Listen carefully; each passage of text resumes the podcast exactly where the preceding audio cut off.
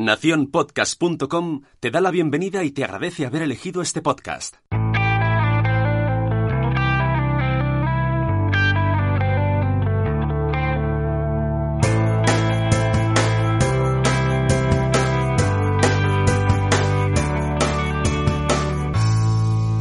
Hola amigos y bienvenidos una vez más a este podcast donde hablamos de Montessori.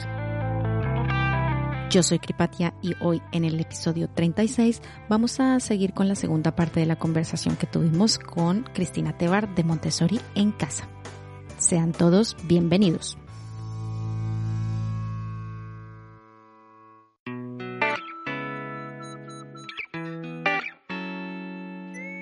Hola Cristina, bienvenida de nuevo a esta segunda parte de nuestra conversación sobre Montessori en casa. Gracias por acompañarnos de nuevo.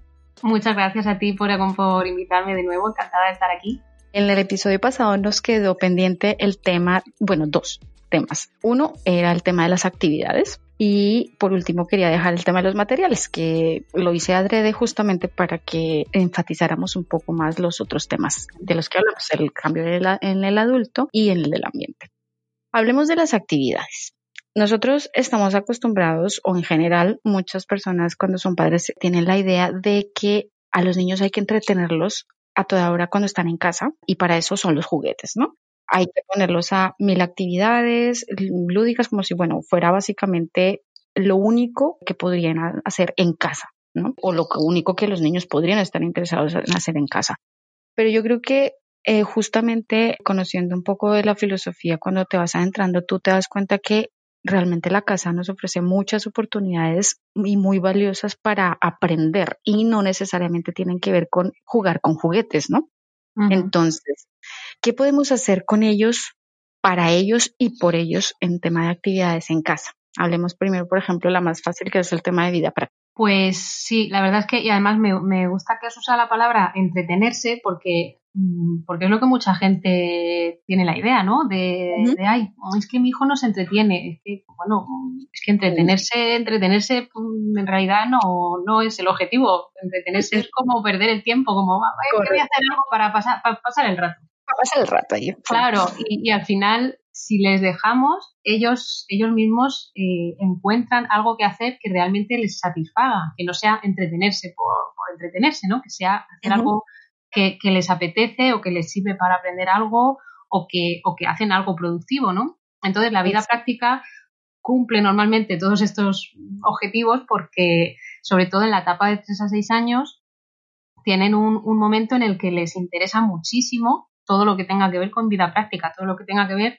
con lo que hacen las personas mayores, ¿no? Pues eh, limpiar, cocinar, eh, poner la mesa. Poner la mesa, cuidar de los animales, de las plantas, o sea, todas esas cosas es como, wow, lo que hacen los mayores. A ellos les encanta y además es que su, su, su, desarrollo en ese momento lo necesita, necesita ese tipo de actividades pues para trabajar la motricidad gruesa, la motricidad fina, todo el desarrollo de la mano que luego será necesario para la lectoescritura, que cuando la gente le dice, sí, sí, la vida práctica es una preparación indirecta para la escritura.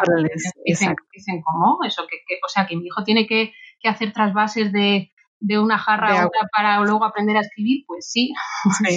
Tiene que limpiar las ventanas y tiene que limpiar la mesa. Exacto.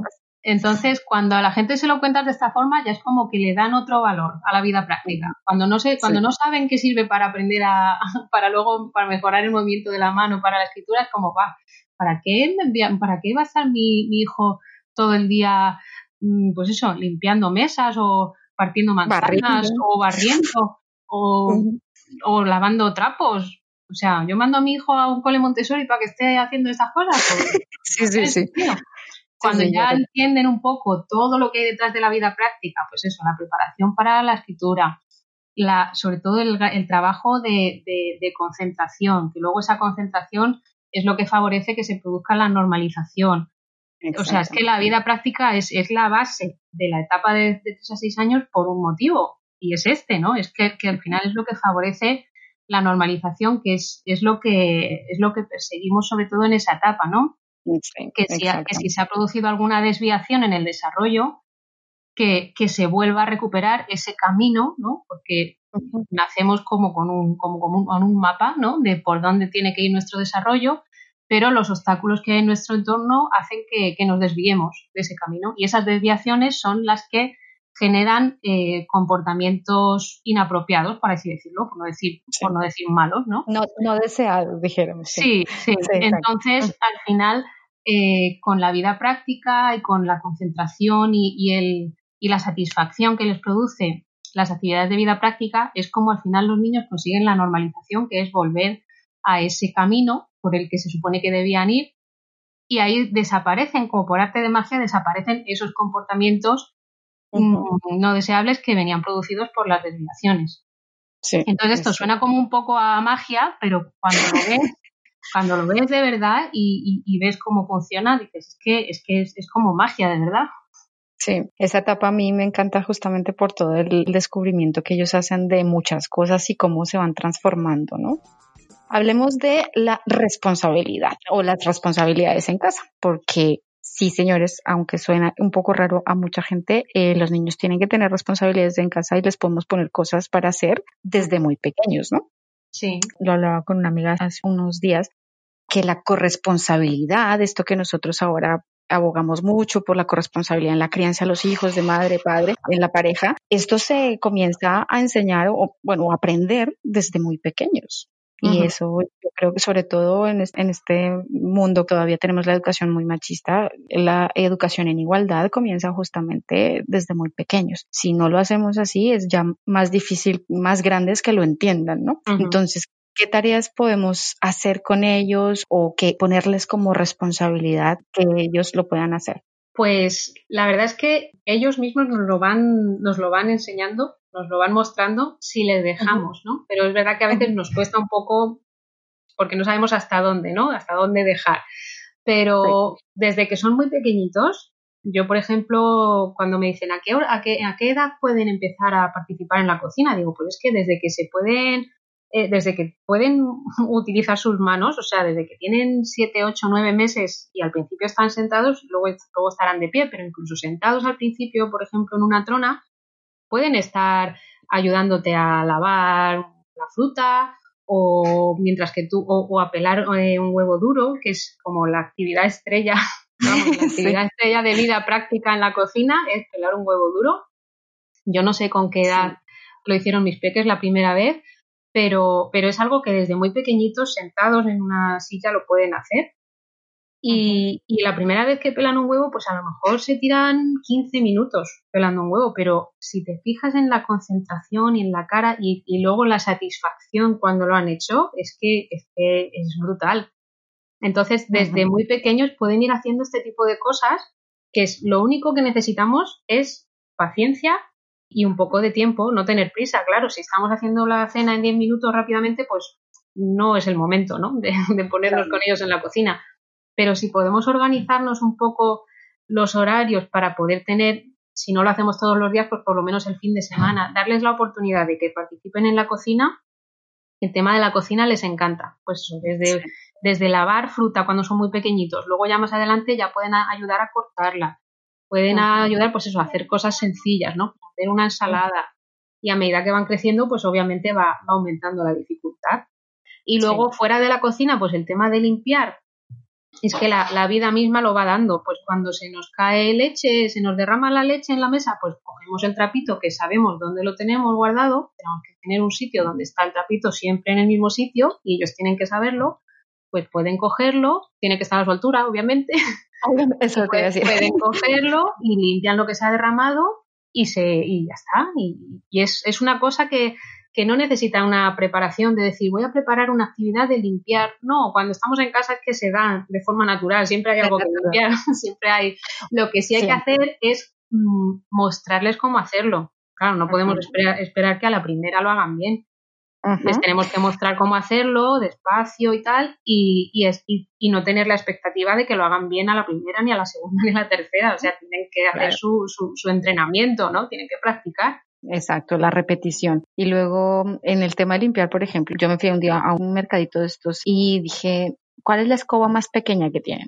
Y bueno, ahí compré una escobita. Luego me di cuenta que hay kits que venden, ¿no? Pequeños, o que vienen todo incluido, la fregona, el pequeño barnito con la, bueno, pero yo ya le había comprado su escobita y hasta el sol de hoy Esto te digo que se lo compré, creo que cuando tenía unos dos años o así hasta el sol de que tiene casi seis, lo siguió utilizando y ahora la utiliza para mil cosas, además de barrer, obviamente. Pero al principio, eso fue, era como si yo creo que alguien, a un fan de Star Wars, le regalase el Lego del halcón milenario, pues cuando estaba más emocionado que, bueno, Sí. sí, porque podía hacer esas cosas, ¿no? claro. Otra cosa que me acuerdo, el separar la ropa por colores para hacer la lavadora. Mm.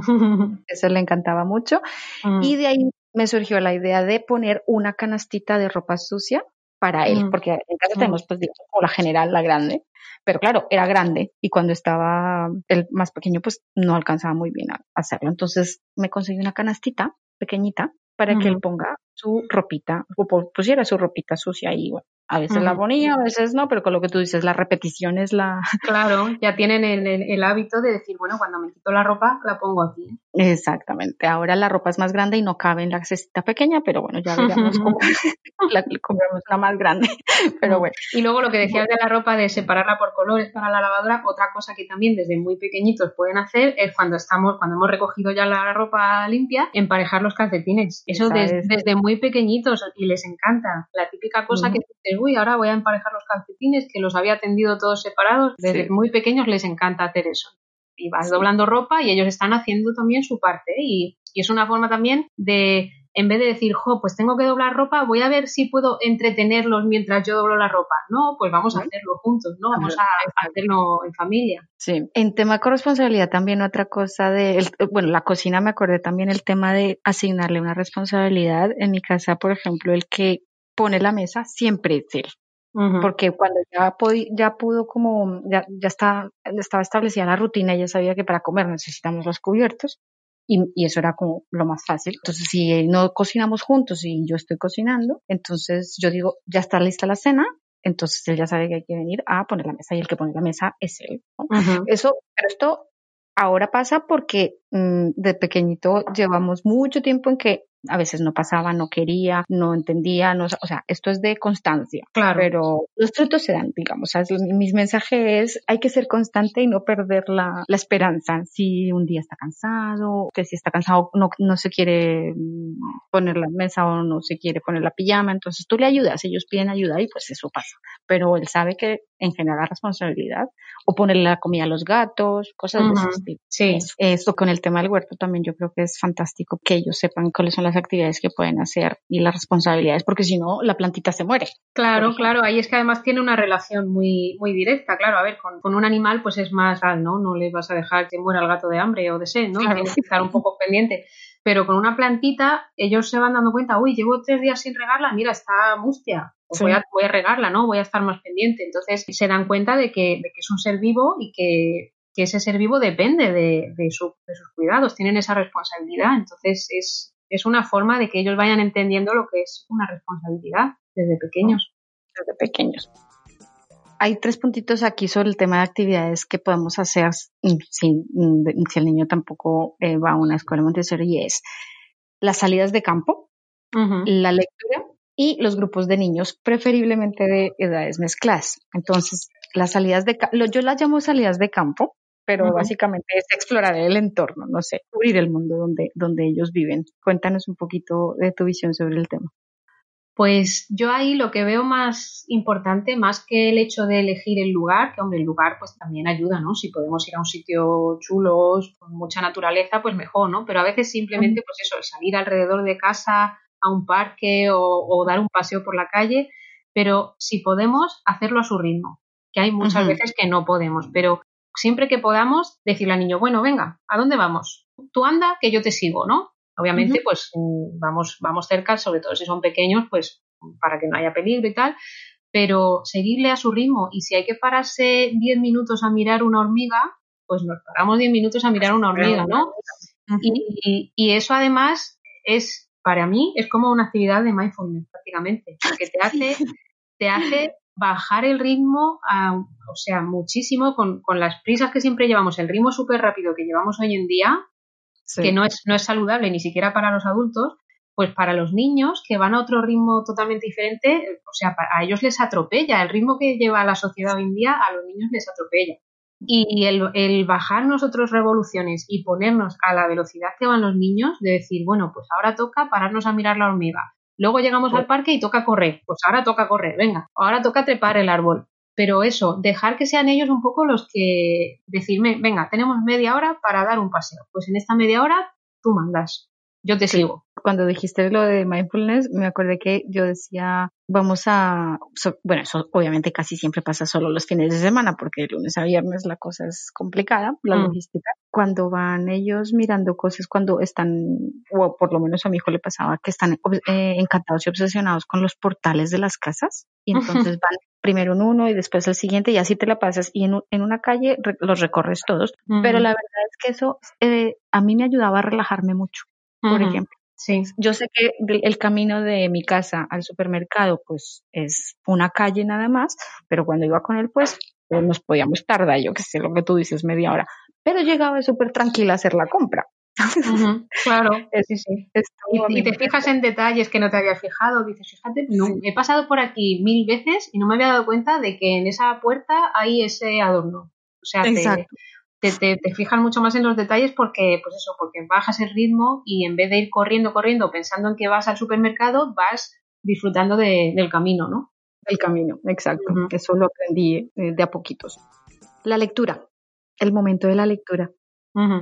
La verdad es que la lectura, yo creo que eso un poco cada familia tiene su forma de hacerlo, pero yo creo que la rutina de leer un poquito antes de dormir es súper bonita y es algo que es es fácil de incorporar, porque a lo mejor el, decir, venga, pues vamos a buscar un momento del día para leer, al final el, momento de antes de dormir es como muy fácil, porque es un momento en el que te ayuda pues igual a bajar un poco ya el ritmo, a relajarse, a estar así juntitos, un momento así en familia, como pues eso, ya de, de terminar el día de una forma tranquila y relajada y además pues eso, leyendo que es, que es una actividad súper bonita y que desde, si desde pequeños se acostumbran a, que tú les leas, luego a ellos les va a encantar leer. Y otra cosa que es importante, cuando ellos aprenden a leer, no tenemos por qué dejar de leerles nosotros, que a veces tenemos un poco esa idea de, ojo, como mi hijo ya aprendido a leer, ha aprendido a leer, pues yo ya no tengo que leerle.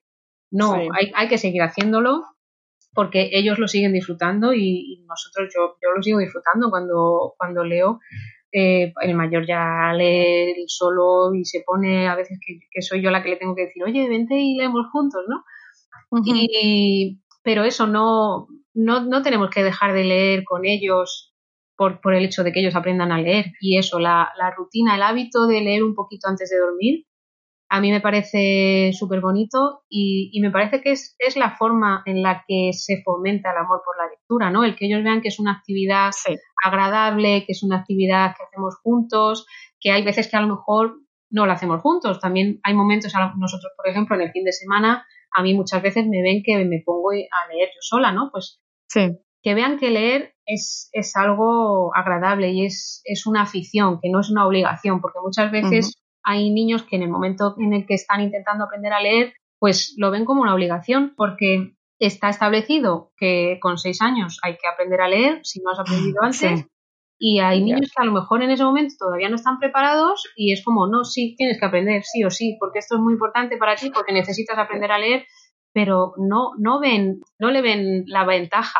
no ven los beneficios que tiene leer, porque no. Y ahí es cuando, y ahí es cuando los perdemos y entonces ya no hay manera de que les guste leer ni siquiera lo que les toca. Eh, yo creo que hasta la universidad igual. Es muy difícil, es muy difícil que vuelvan a recuperar el hábito si ya desde el comienzo le tenían manía, ¿no? Sí, exacto. Mm, es una pena. Es una pena, sí. Sí, bueno, grupos de niños los grupos de niños, eh, bueno, en Montessori, en, la, en un aula Montessori, los grupos están mezclados. Eh, hay grupos de edad de tres años. Obviamente, en una casa donde hay más de un niño, todos serán de edades diferentes, a menos que sean trillizos, yo que sé, múltiples, pero estar con otros niños y de preferencia que sean de edades mezcladas, eso también se puede hacer en casa, o mejor dicho, fuera del aula. Mm, sí, se puede hacer perfectamente porque además es es lo, es lo natural, que tú vas al parque o que te juntas con los vecinos y, y, todo, y no todos los niños tienen la misma edad, ¿no? Entonces lo más, lo más, lo difícil es encontrar un grupo en el que todos los niños tengan la misma edad. Eso solamente ocurre en, las aulas de la, escuelas tradicionales. Exacto. Pero la, y yo creo vida que... real no es así exacto, y esa es la prueba fehaciente que yo siempre le digo a los que me preguntan, esa es la prueba fehaciente de que en la vida tú nunca te vas a encontrar con gente que tenga tu misma, eh, o sea, que tengan tus mismos cumpleaños, tu mismo, eh, haya nacido en el mismo año, porque así no es el mundo. Esa es una prueba de que el sistema está mal montado porque eso no es real. Eh, es, así no es el mundo. Bueno, eh, yo creo que el, si lo del el parque, mmm, actividades un poco eh, no sé, teatro, lúdicas, cosas de ese estilo que se hagan en, el, en los sitios donde vivimos, que allí van niños de eso, de todas las edades, ¿no? es, y es, es, importante fomentarlo porque es verdad que yo, por ejemplo, mis hijos, pues cuando, cuando vamos al parque, la verdad es que solemos ir con las familias del cole, porque es un parque que está justo al lado del cole, entonces ahí al final coincidimos los mismos, ¿no? Sí. Y claro, ellos están acostumbrados a estar en el cole con, con niños de diferentes edades, ¿no? Pero, y entonces en el parque, pues igual, tú ves jugando a los de nueve años con los de cuatro y, hay también bebés y, a todos les encanta jugar con los bebés. O sea que es, es, es muy bonito, ¿no? Pero claro, es verdad que a veces, en, y yo me acuerdo de, mi infancia también, cuando estás acostumbrado a, ir a, a, un colegio en el que en tu clase solamente hay gente de tu misma edad, luego fuera del colegio también tienes esa tendencia. Yo me acuerdo que yo, yo tengo recuerdos de estar en el parque jugando y cuando conocías a, un niño o una niña nueva, lo primero que preguntabas, ¿cuántos años tienes? Porque es como, si tienes mi edad, nos hacemos amigos, pero si no, vamos a ver, ¿no? Era como... era, el primer filtro que tenía. Sí, era el primer filtro. ¿Cuántos años tienes? Y era como, como tenga más años que yo, ya no puedo ser, ya no nos podemos hacer amigos. sí, ¿no? Es, antinatural eso, ¿no? Totalmente, totalmente. Mm, entonces hay, yo creo que hay que fomentarlo un poco el hecho de que se junten con niños de diferentes edades y que lo vean normal y natural y que, se, acostumbren a, a, relacionarse y a jugar.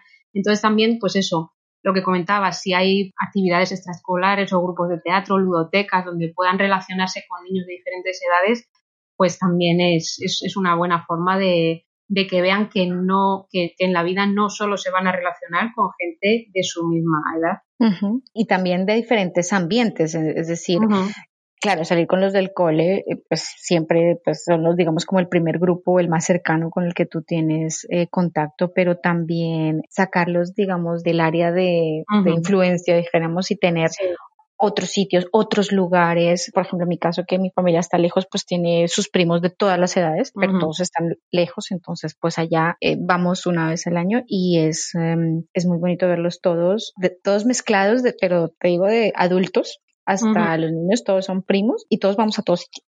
juntos. Eh, es bonito y los niños reaccionan y, aprenden a hacer cosas, o sea, diferentes y a, y a, ver las cosas y el mundo de una forma diferente, ¿no? En diferentes ambientes. Eso me parece muy valioso.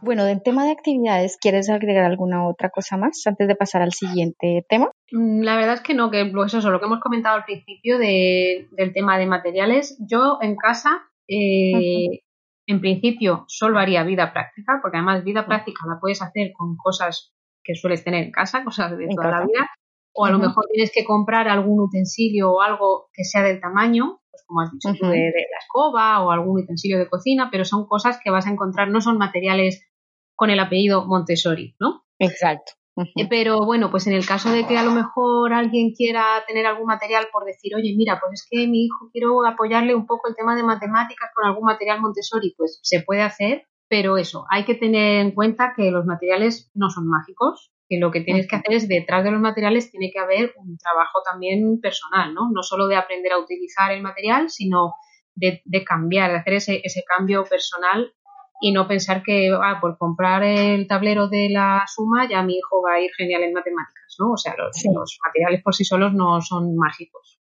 Exacto, porque eh, como decíamos también, el, en principio los, los materiales han sido diseñados para ser usados en el aula. Entonces, y hacen parte del currículo Montessori y todos los materiales están conectados, están conectados con los temas y las áreas que tiene eh, el currículo Montessori.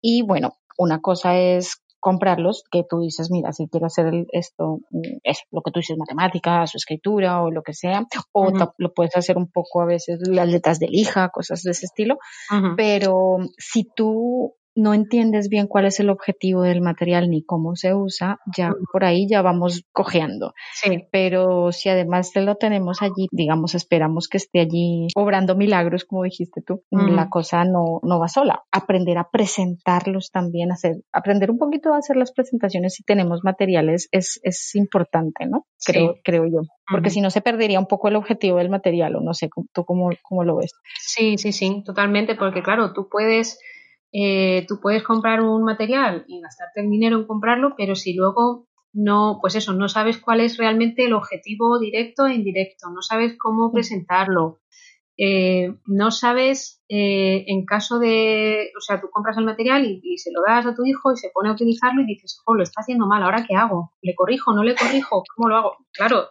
tienes que tener, antes de darle el material al niño, tienes que haber hecho tú un trabajo antes de, de prepararte cómo se presenta, cómo vas a reaccionar si te pide ayuda, cómo vas a reaccionar si comete un error y no se da cuenta él mismo del control de error. O sea, todo eso lo tienes que haber preparado antes, ¿no? Y, de hecho, si, si, si ves una, una, presentación de un material, que, hay muchos vídeos que se pueden encontrar, es, es que te, en una presentación de un material te tienes que quedar como embelesada viéndola, porque la forma de mover las manos, la forma de hacerlo es como hipnótico. Entonces, esa es la idea, que cuando tú presentes ese material a, tus hijos les, les, parezca hipnótico y que les resulte tan interesante lo que estás haciendo que, que ni siquiera necesiten interrumpirte. Va a ver, cuando son muy pequeños, obviamente te quieren interrumpir porque quieren hacerlo ellos ya, porque dicen, Dios, eso es chulísimo, lo quiero hacer pero cuando ya van entendiendo que durante la presentación tienen que prestar atención y luego ya eh, es cuando ellos lo, cuando es su turno para hacerlo, pues en ese momento la presentación tiene que ser eso, prácticamente como hipnótica, que sea súper atractiva y que ellos estén deseando que, que, tú termines para que sea su turno para hacerlo, ¿no? Entonces, por eso es importante habérselo preparado, no vale con comprar el material y sacarlo de la caja, venga, hijo, vamos a hacer esto. Lleva, lleva un trabajo, antes, antes de eso lleva un trabajo. Y además también lo que tú decías al principio, de saber presentarlo en el momento adecuado, porque a veces pensamos, me voy a comprar el cubo, el binomio, vale, y se lo presento, pero claro, resulta que el niño uno o todavía no, no está en la etapa en el que pueda manipular bien eh, yo qué sé, las piezas o no está interesado, justo tú lo quieres hacer tal día y el niño en este momento está en otra cosa totalmente diferente. O sea, el, valor un poco de, de, saber cómo, de, identificar todas esas cosas va mucho más allá del material en sí, que, creo que es un poco, bueno, diferente a si, por ejemplo, lo estuvieras haciendo como homeschooling, que eso sí ya eh, sería, digamos, otra historia diferente.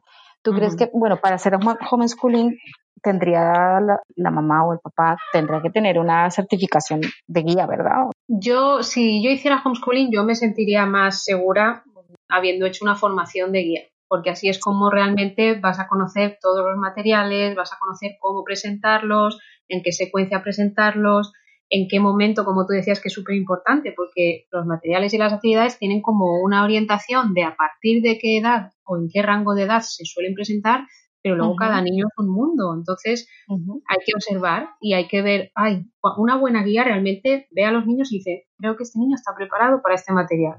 Y a lo mejor alguna vez se equivoca y, se lo presenta y resulta que el niño pues no le interesa o no está preparado, vale, pues mm, lo volveré a intentar en otro momento, pues en vez de este material a lo mejor le presento otro, pero al final es eso, observar, y estar muy pendiente, pues eso, de las necesidades y de los intereses y del momento de desarrollo de, cada niño en cada momento, ¿no? Entonces, para hacer homeschooling, yo creo que, sí, que hay que tener una, mínima formación para, para, poder presentar los materiales. Más que nada porque si no, puede, puede ser un poco frustrante el decir, bueno, ya que voy a hacer homeschooling, voy a hacer una inversión en materiales, y voy a presentárselos a mis hijos, pero claro, si, si no sabes realmente, si a lo mejor simplemente dices, bueno, ya que me he comprado este material, pues voy a buscar cómo se hace la presentación de este material individualmente, ¿no? Voy a buscar un vídeo, un, tutorial o algo y, ya se lo presento. Pero no tienes la, la, visión completa, la visión global de por qué ese material se presenta antes del siguiente, ¿no? Y por qué se presenta en ese momento y cuál es el objetivo, porque al final los materiales también unos se relacionan con otros, como tú comentabas antes. Y, entonces el tener la visión global de todos los materiales de toda la etapa, pues, por ejemplo, de la etapa 3 a 6 o luego de la etapa 6, 9, 9, 12, es importante tener esa, esa visión global y, esa, y conocer esa interrelación entre los materiales, porque si no, al final, si, si coges materiales aislados, pues sí, hombre, te, te, va a servir a lo mejor el material para explicar un concepto, para que lo practique, lo entienda, pero va a perder mucho, mucho de, de, la grandeza que tienen los materiales Montessori, que es el, hecho de que trabajan en conjunto todos ellos. Exactamente. Y otra cosa que me acabo de acordar ahora que estabas diciendo el tema de materiales individuales es, hay materiales que tienen diferentes presentaciones asociadas, es decir, que se pueden hacer de muchas formas, o sea, digamos, hay presentaciones, digamos, la básica y luego hay avanzadas, por ejemplo, con los cilindros con botón. Al principio, pues es simplemente allí en la mesa, pero, por ejemplo, una variación de la presentación es ahora los cilindros están en una mesa lejos y el niño tiene que venir a traerlos y encajarlos viéndolos desde la distancia, que eso es más difícil también. O sea, hay muchas cosas alrededor de los materiales que van más allá de lo evidente como Entonces eh, hay que tener cuidado porque también otra de las cosas que creo que es importante destacar es que podemos hacerlo mal, pues sin querer o por desconocimiento, por lo que sea, y de ahí en adelante el error se puede multiplicar, se vuelve una cosa como exponencial y, y al final resulta que la cosa no sale como es o el niño no aprendió el concepto o lo que sea y entonces le echamos la culpa que el material no sirve. En ese sentido de materiales, ¿Tú recomiendas tener materiales en etapa en infantil de 0 a 6 en el primer plano de desarrollo o qué crees que es de pronto más valioso si alguien de verdad quisiera adentrarse en este mundo y tener materiales en casa?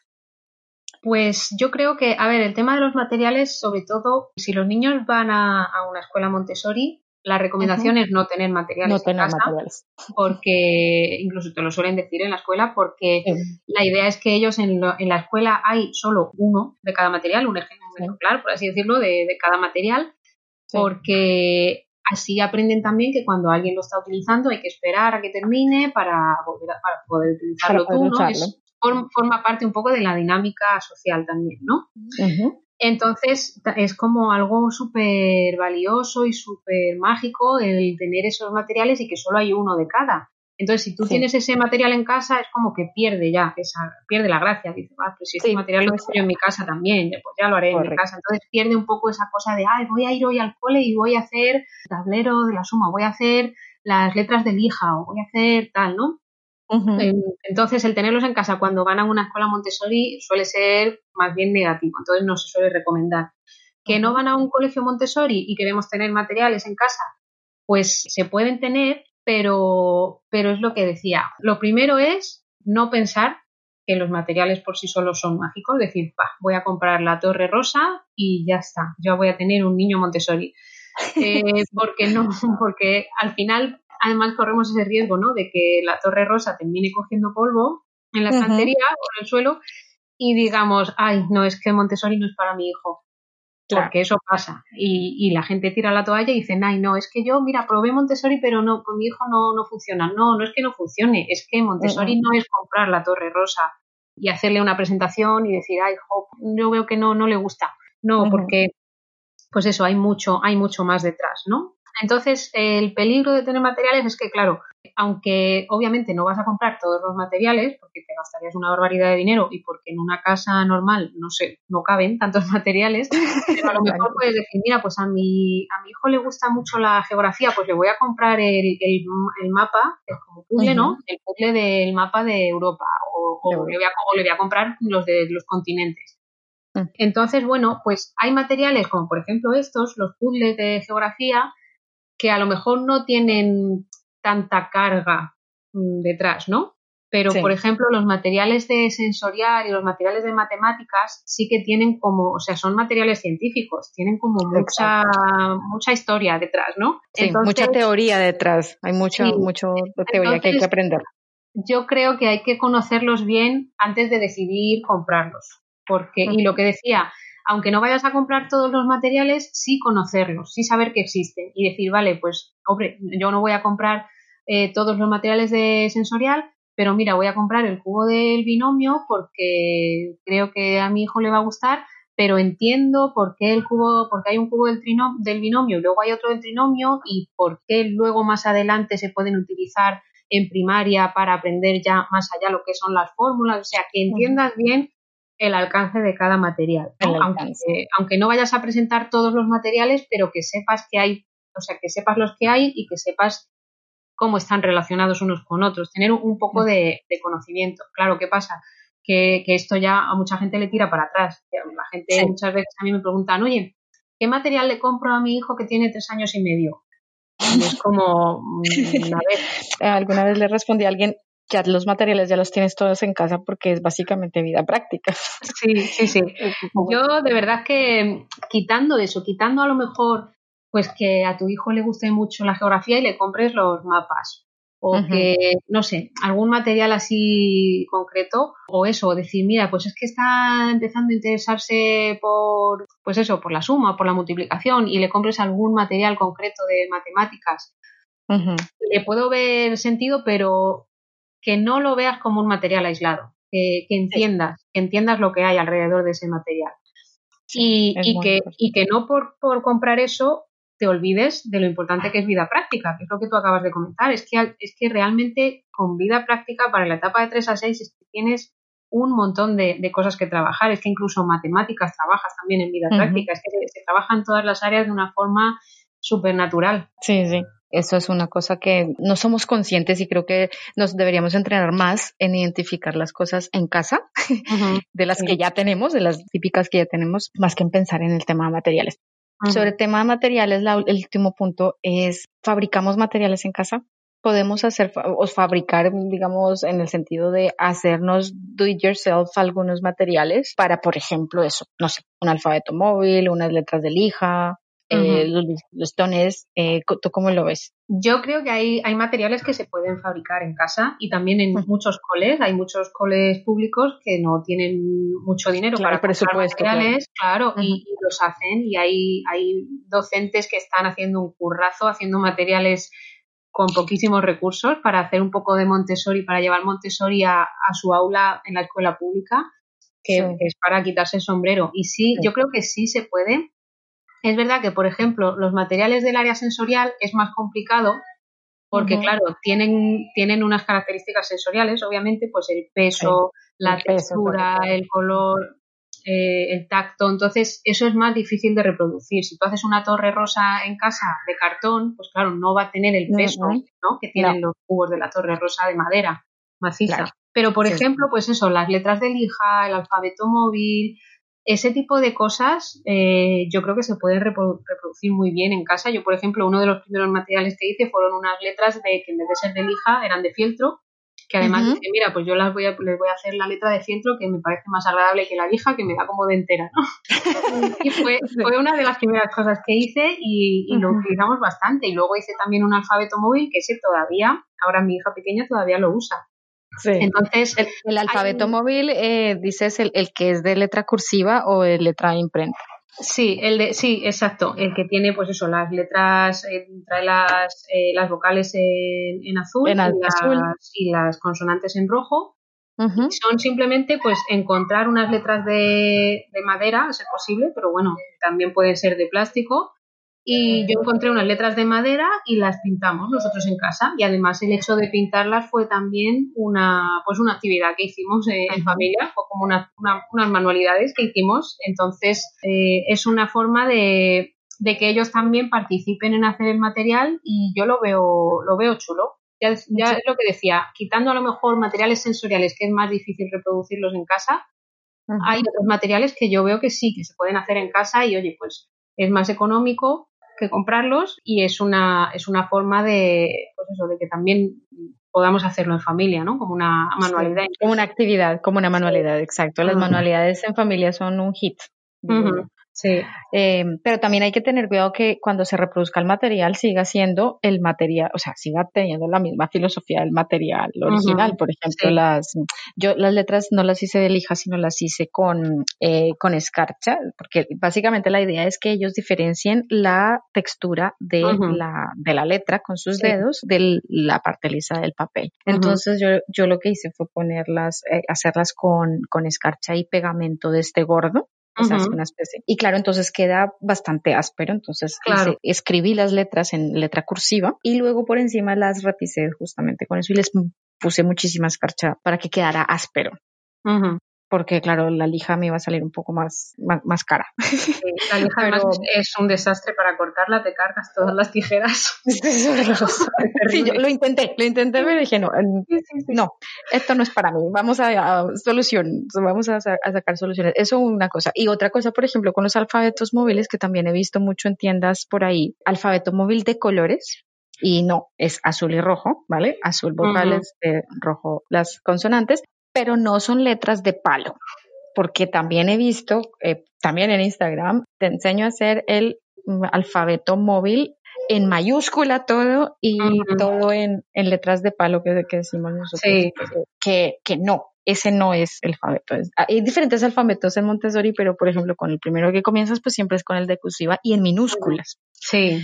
Y ahí yo creo que también hay, ha habido como muchas confusiones. Yo creo que hay cosas que, que hay que saber identificar, ¿no?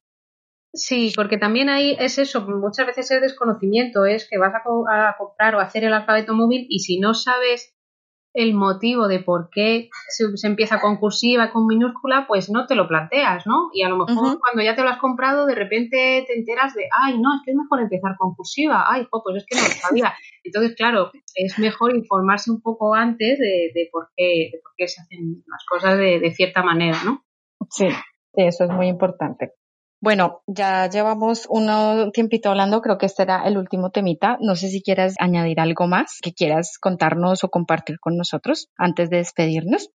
Mm, la verdad es que no, yo creo que hemos tratado así un poco todo. Bueno, sí, lo único, como hemos estado hablando del tema de, la etapa de 3 a 6, eh, de la etapa 6 a 12 iba, iba a comentar que, que, ahí incluso, incluso son menos importantes todavía los materiales, porque a veces podemos pensar, ah, pues como son más mayores, están en primaria, necesitan más materiales. No, incluso en, el aula Montessori hay menos materiales realmente. Exacto.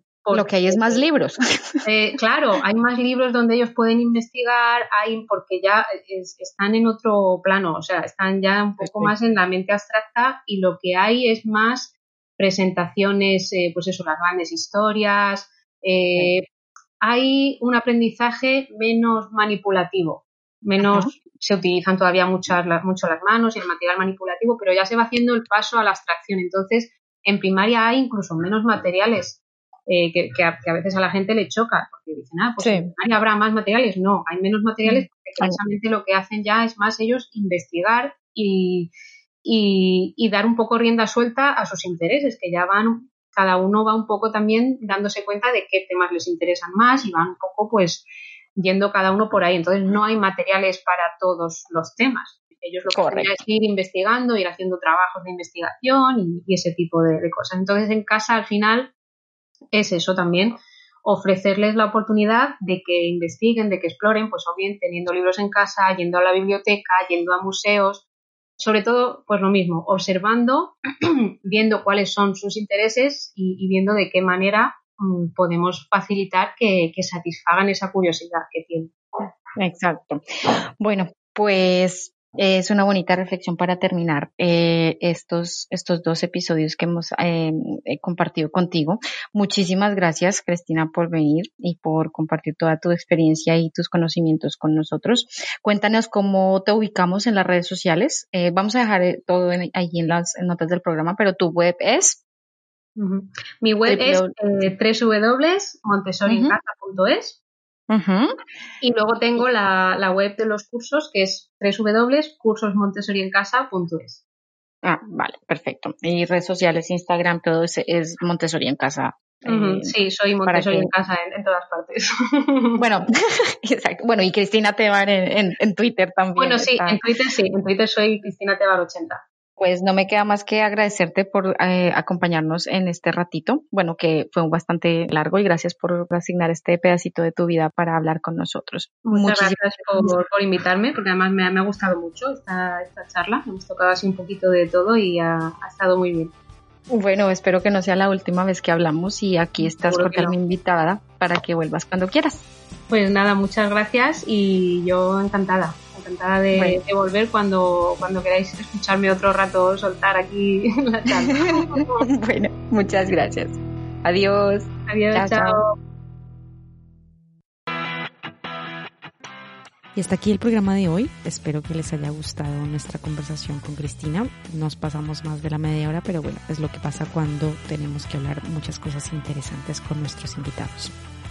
Mis agradecimientos como siempre van primero para nuestros mecenas Sara, Julia, Antonio y Ayari por hacer que este proyecto sea posible. Mil y mil gracias por el apoyo.